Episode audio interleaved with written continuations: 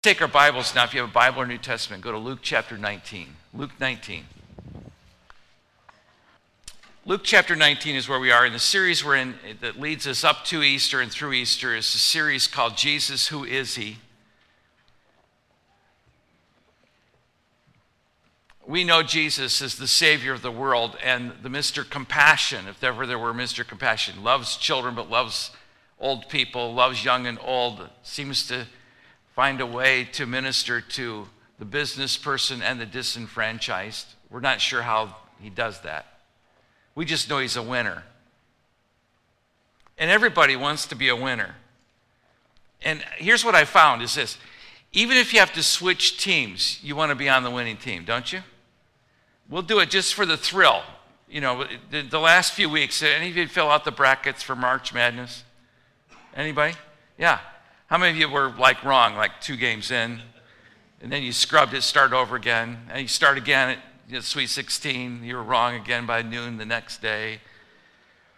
You, here's what we know is that we want to be in the winning bracket. And so we'll pick teams and then we'll even go online and pick maybe four or five fantasy teams. Why? Because we want to get one of our teams into the final four. Losing teams lose fans, and winning teams get fans. Fair weathered fans, we'll even take fair weathered fans. We'll take any kind of fan we can get because when it comes to the tournament, we, you, you want you want somehow to say to your friends, oh, yeah, I knew UConn would win. You know, I just knew they would take it home. But you, you don't know that, you know, in February. You'd like to think that you know it somewhere earlier than they do. We, uh, we congratulate the NCAA champions. I, I, was really rooting for the girls, uh, the Maryland Terps, weren't you? I was hoping they would make it. And when they didn't make it, I was hoping Notre Dame girls would win. And, but the UConn girls uh, took home the, the trophy. I, I just think it's amazing, uh, the, the play. But to be able to predict the winners is exceedingly difficult, isn't it? You ever watched on TV a, a singer by the name of Susan Boyle? Remember the first time she was on? Yeah. What was the response the first time she walked on stage? What did the crowd do? They laughed at her. Remember this? And they went, Oh, yeah. How old are you? Where are you from? Where you been singing? And, you know, what do you want to be? And I want to be like Adele. And, oh, yeah, okay, whatever. And then she opened her mouth, breathed in, and we began to cry in amazement. We were no longer laughing at her, we were crying with her when she dreamed a dream. And no one laughed her off. What, what I find to be funny of this is that in the responses, everyone's blown away except Simon. Simon said, I, I knew all along she was going to be good. Remember that? like, I already had the winner's bracket filled out. Remember Simon saying that? I knew all along. And early on, he was laughing at her, and 30 minutes later, he's trying to sign her to a record contract, right? Yeah, because he knew a winner when he saw a winner. Everyone switches sides just to be on the winning side. And the same thing is true whether it's politics, entertainment, publishing, apparel, industry, technology. We smile and agree, but the reality is we want to be on the winning side. It's why the reason you wear a shirt with a little crocodile on it when you're golfing, because your favorite golfer does. Somehow that's good luck, and it's a good omen for you to do that.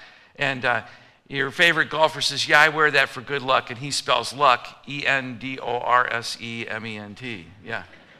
Yeah, it's luck to him.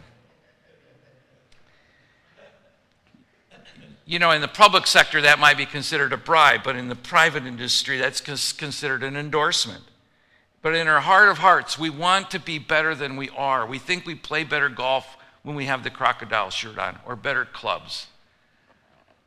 I was out golfing years, eons ago, and I had a set of my dad's clubs, and I was just, it was awful. It was just humiliating. I was just not good.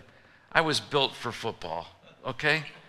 And I, am better with a bazooka, you know, on the golf course than I am a club, a set of clubs. And I'm with a banker and we're in a fundraising event. And I said, Yeah, I could golf better if I had better clubs. You ever done that? Just lie right through your teeth. Just, just lie.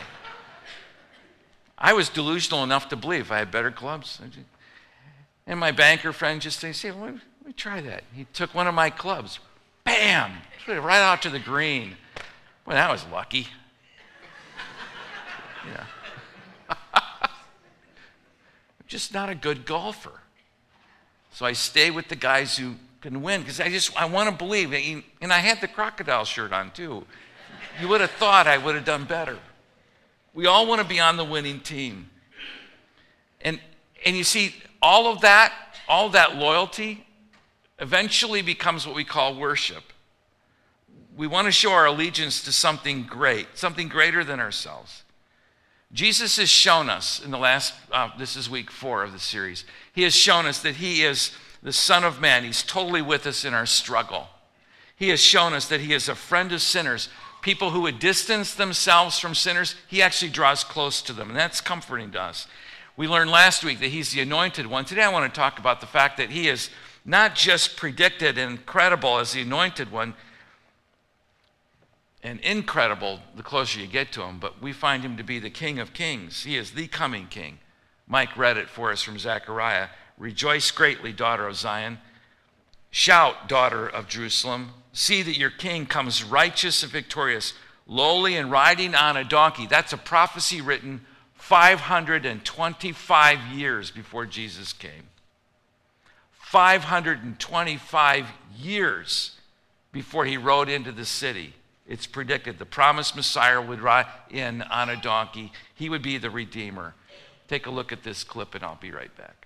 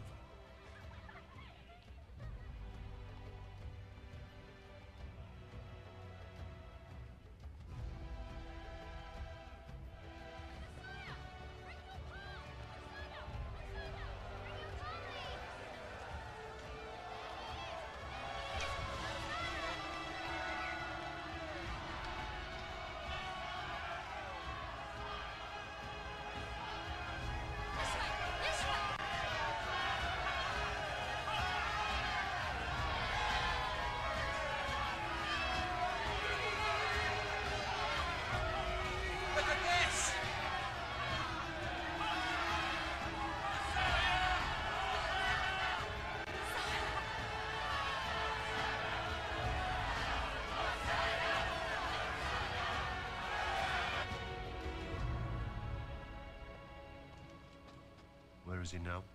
He's just entered the city on a donkey. See, your king comes to you, righteous and victorious, humble and riding on a donkey. Where's he headed? Towards the temple. He must not interfere with Passover. God will bring his wrath down upon all of us. Knows what Pilate will do if the crowds run out of control? Nicodemus, go with Malchus. If he enters the temple, watch him. Do not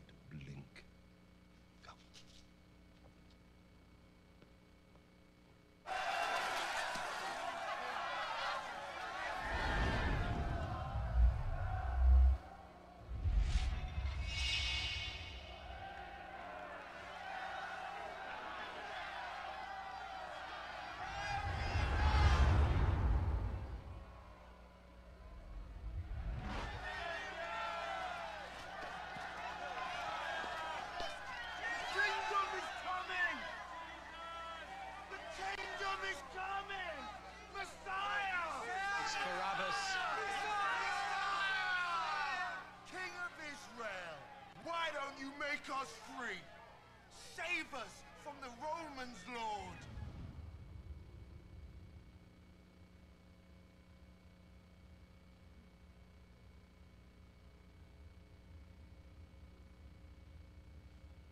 Come in peace, Barabbas.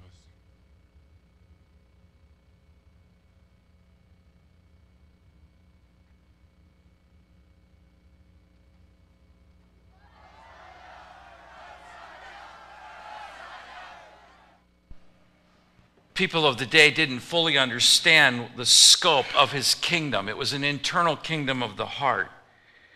His vision was better because he had more information. He's the Son of God. The people wanted the city to have freedom because of this oppressive Roman Empire. I'm not sure we fully grasp that when we just casually read through the text. The movie seems to bring that to the forefront a bit uh, better for us because they wanted to be rescued, but not from their sins. They wanted to be rescued from Rome. They didn't want oppression. And that gives a whole new perspective when they say, He is the Messiah, He is the King. This is insurrection when the Roman Empire would look at it. Now, whether you've known Christ for a long time or whether you are just now uh, examining the claims of Christ or you, you're trusting Him or you're standing at a distance wondering if you should, understand this that Christ will rule only in the hearts where He's allowed. An old English term for that of, of that is called lordship. It, uh, it speaks of Jesus Christ ruling in our hearts, and that's really the question. And that was the question, that's the question today. That was the question in Jesus' day as well. Would he be Lord? Would he be Messiah to them? Would he be King of Kings?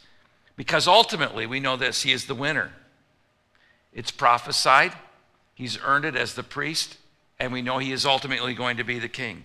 He will rule. In every sense of the, eh, in every sense of the term, he is the hero. You're in Luke chapter 19. And in that passage, early in the, in the passage, is the story of Zacchaeus. Zacchaeus, as you know, the song was a wee little man, a wee little man was he. I don't like short people being called wee little men, but just so politically incorrect. That song will never be sung, you know, should never be sung. So, why did I bring it to your memory? I don't know. But Zacchaeus was a short, probably a stout guy, probably a stout, you know, uh, uh, uh, little short guy who was a tax collector who commits his life to follow Jesus in faith. And he does it even at personal cost. He goes back to pay back the people that he's ripped off, and he pays them back over and over again. And, Zacchaeus, and Jesus says to him, I want to go to your house, Zacchaeus. I want to be with you. And, and even in his great sin and in his own heartache, uh, Zacchaeus knows this is the Savior, and I want to trust him, and I want to come clean. And, and I, the, what I'm amazed with is that Jesus is not put off by who we would consider to be one of the biggest betrayers, one of the biggest uh, unloyal patriots, disloyal patriots. He's not put off by that. In fact, he says to Zacchaeus, Let's do lunch. Let's get together. I want to go to your house. He is truly a friend of sinners. On a side note, I, I think it's important to remember too there's a misconception that Jesus loves people, and then we, we bleed over in that love that Jesus condones everything everybody does. It's not the case. Just because Jesus loves Zacchaeus, it doesn't mean he condones his activities. In fact, he loves him so very much, unconditionally, that he doesn't want to leave him in his sinful state. Now, that's true love. And when someone tells you, uh, oh, if you love me, you'll leave me the way I am. No, that's not true. If you love me, you'll help me be what I can be. And that's what Jesus does with Zacchaeus. He doesn't leave him in his sinful state, he challenges him. And by loving and accepting another person doesn't mean that you endorse everything about their life. I'm sure you get that because that's the, that's the craze of the day today. Jesus cares. He cares too much to leave you where you are. He's not going to reject you because of your sin, but he certainly doesn't want you to stay there either. And so he calls Zacchaeus to a holy life, and Zacchaeus steps it up. And then uh, later in, in uh, Luke 19, there'll be another story.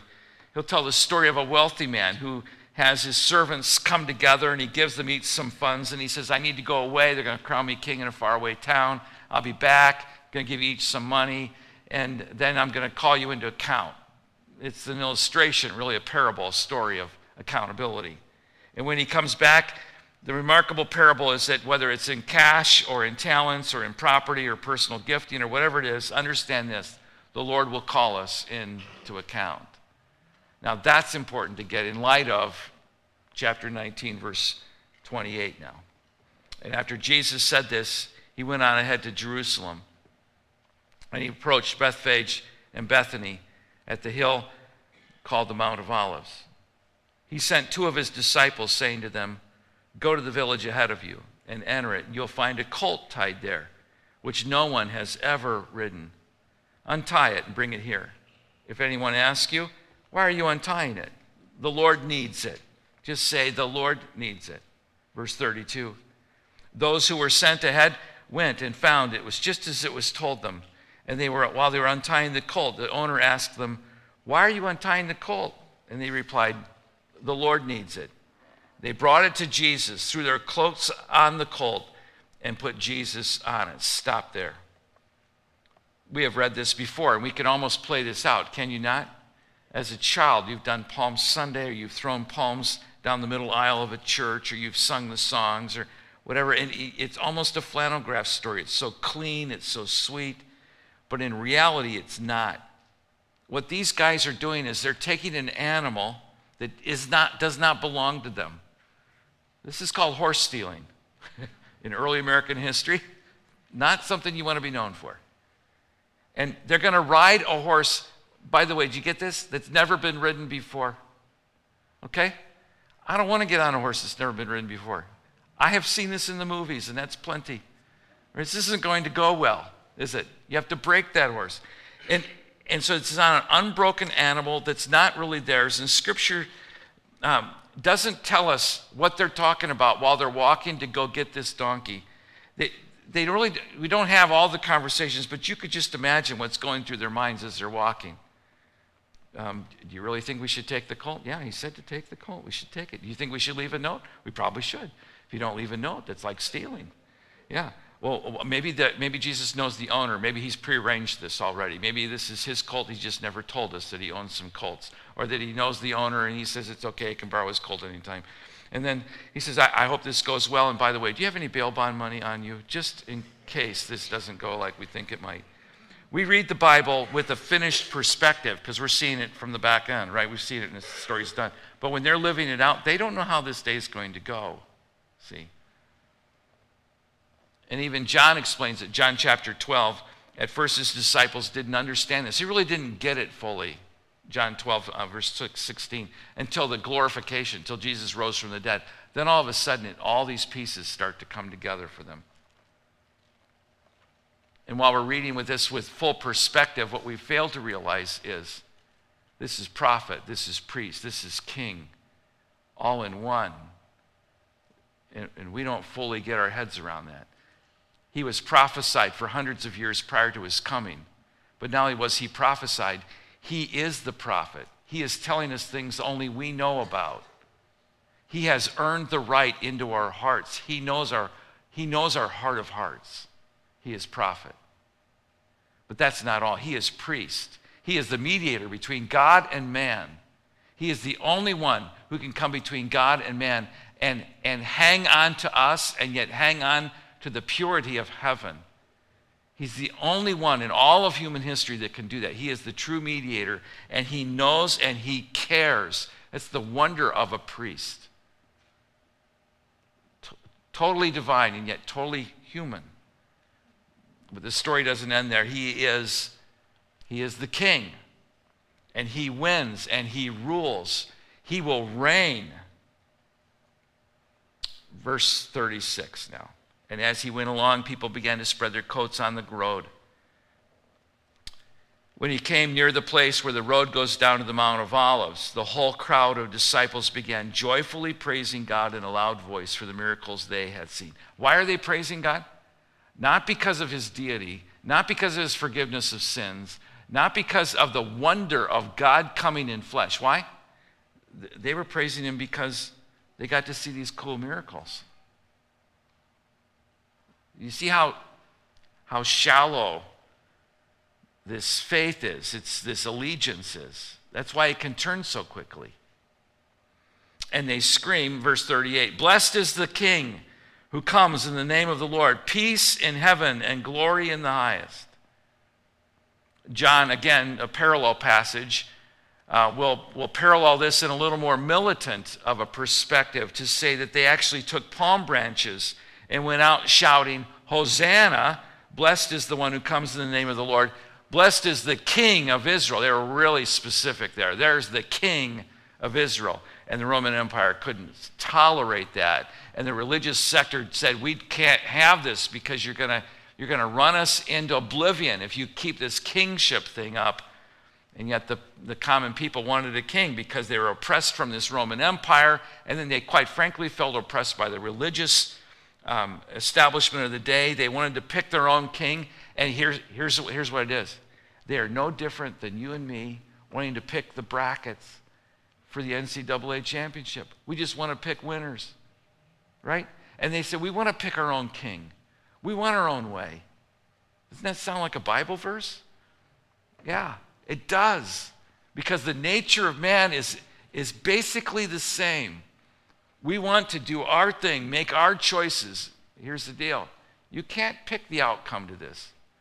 You can know the outcome, Jesus is the king, but you can't pick the outcome.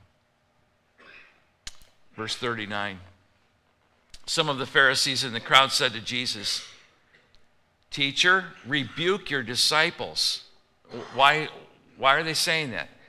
because they know if you don't stop this king messiah talk roman empire is going to stomp us into the ground they're going to run us over and jesus replies i tell you he replied if they keep quiet the stones are going to cry out in other words if you don't let the people announce this something that you would never think will announce it will announce it that's how ridiculous this is. This is going to happen, Jesus says.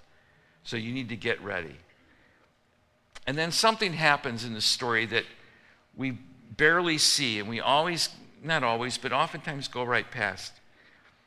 But you, you have to kind of get a landscape of this. You've been driving um, a long distance and you're in a rural area, it's wide open skies, and you're at an elevated place, and you know, you see a town five miles away, but you can see that town in the dark because it's lit but it's, it's a long way away, but you can see it because you're at a different elevation. You can be higher or lower. That's what I think is happening here.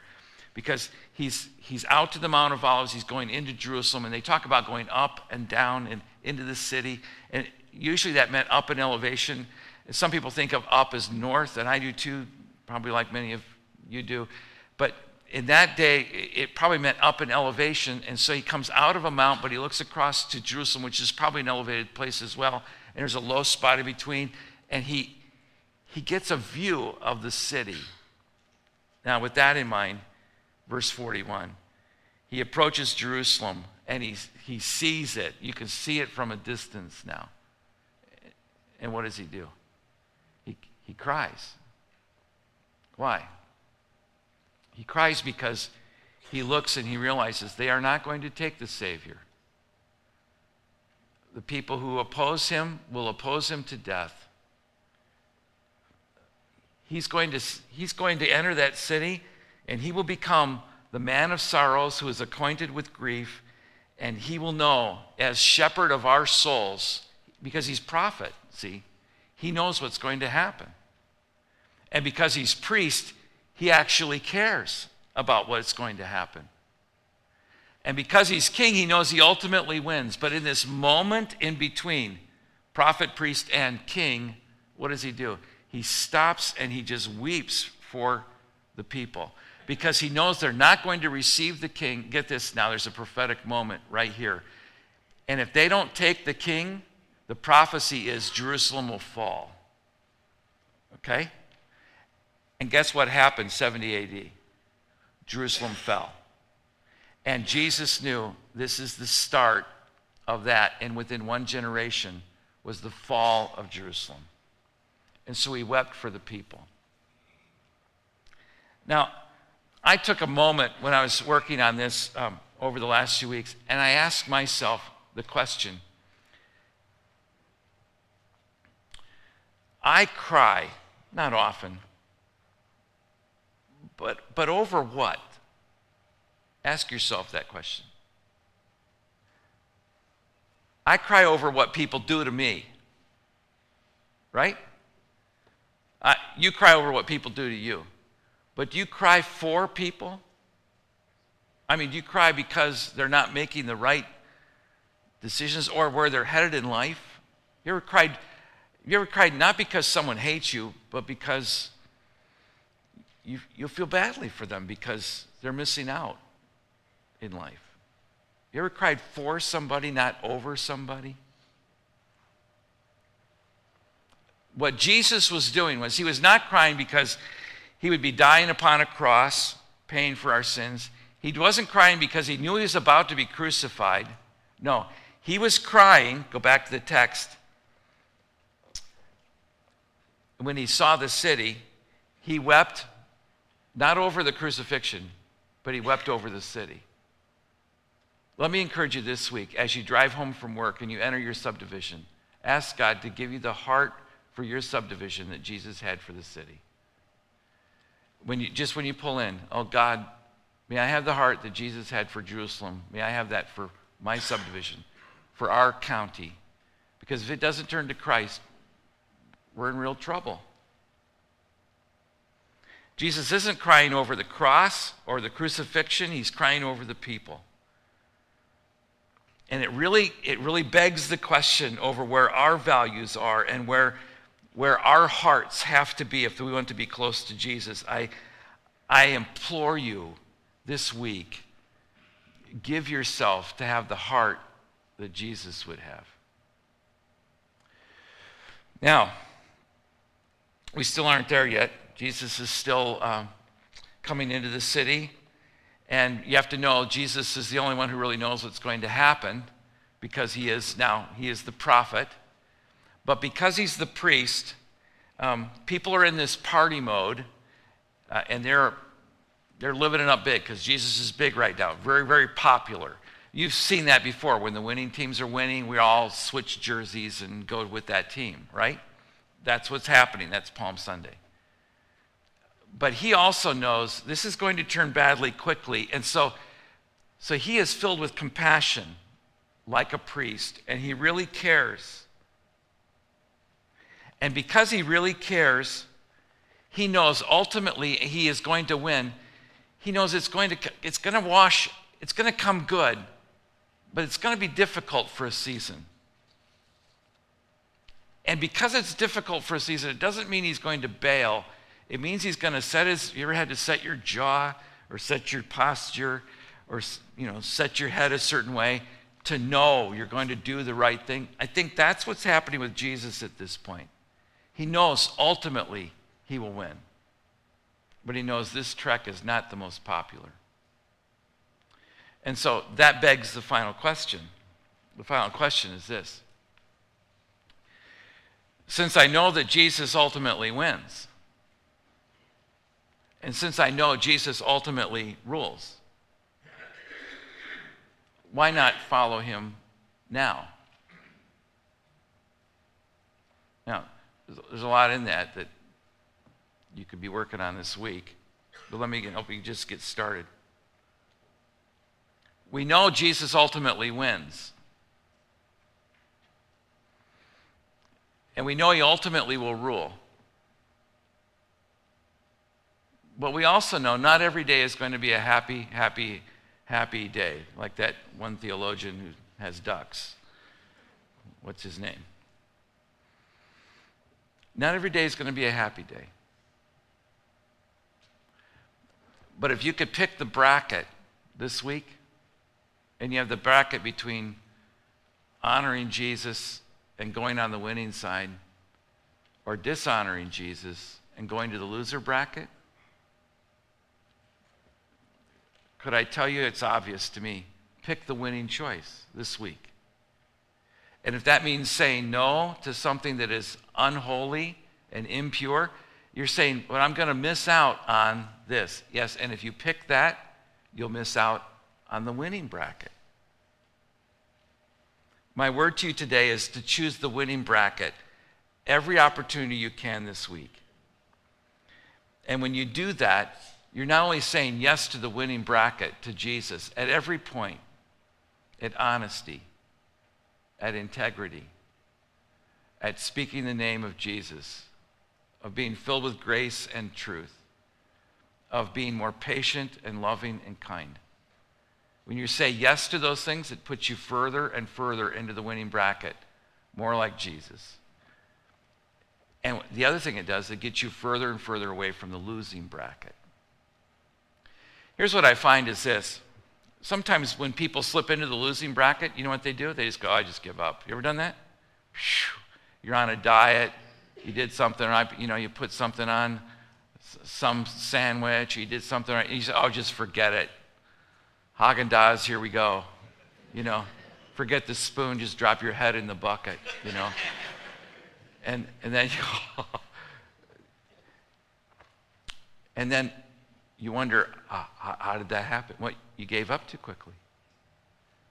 So when you find yourself at the moment of the tilt towards the loser bracket, correct. Okay? Get back to the winning bracket. Go back to what's the decision I could make that would lead me to follow Jesus in a way that would that, in a way that would give him honor. Why do I know that? Uh, that that's the right thing because that's the winning bracket and I know who ultimately wins and it's Jesus. We sang it just a few moments ago, a new song for us. Alive, he is alive in us. And no one can take that from us. I'm reminded of neither death nor life nor principalities. Nothing can take that from you. So, uh, this week, what I want you to do as you get ready for Easter is this make the choices of the winning bracket. Ask yourself, this is what Jesus would do? Not that, but this. Not that, but this. As you do that this week, you will be crowning him king. You will be seeing not only his prophetic moments, but his ministering priestly moments. And you will be getting yourself ready um, for one great Easter weekend where we crown him king together. Amen? Amen. Let's bow together for prayer. And let's stand as we pray. This is a great lesson for us, Lord, such a familiar one, and yet so essential to the cross. Without the triumphal entry and without uh, the, the, the, conflict, we, we don't realize, Lord, uh, what Jesus went through for us. So now, dear Father, seal to our hearts, we are the people who will make the decisions to follow you forever. On the good days, on the easy days, and on the tough days. I'm going to ask you just right where you're standing, everybody to make the decision. Lord, this is my day right here, right now. I'm choosing the winning bracket every opportunity I can this week. When I have the opportunity to choose righteousness and truth and patience, justice, grace, mercy, when I have those opportunities to make those choices, Lord, give me strength to make them and make them well. And we pray this to the glory of Christ, our risen Savior. And the church says, Amen. Amen.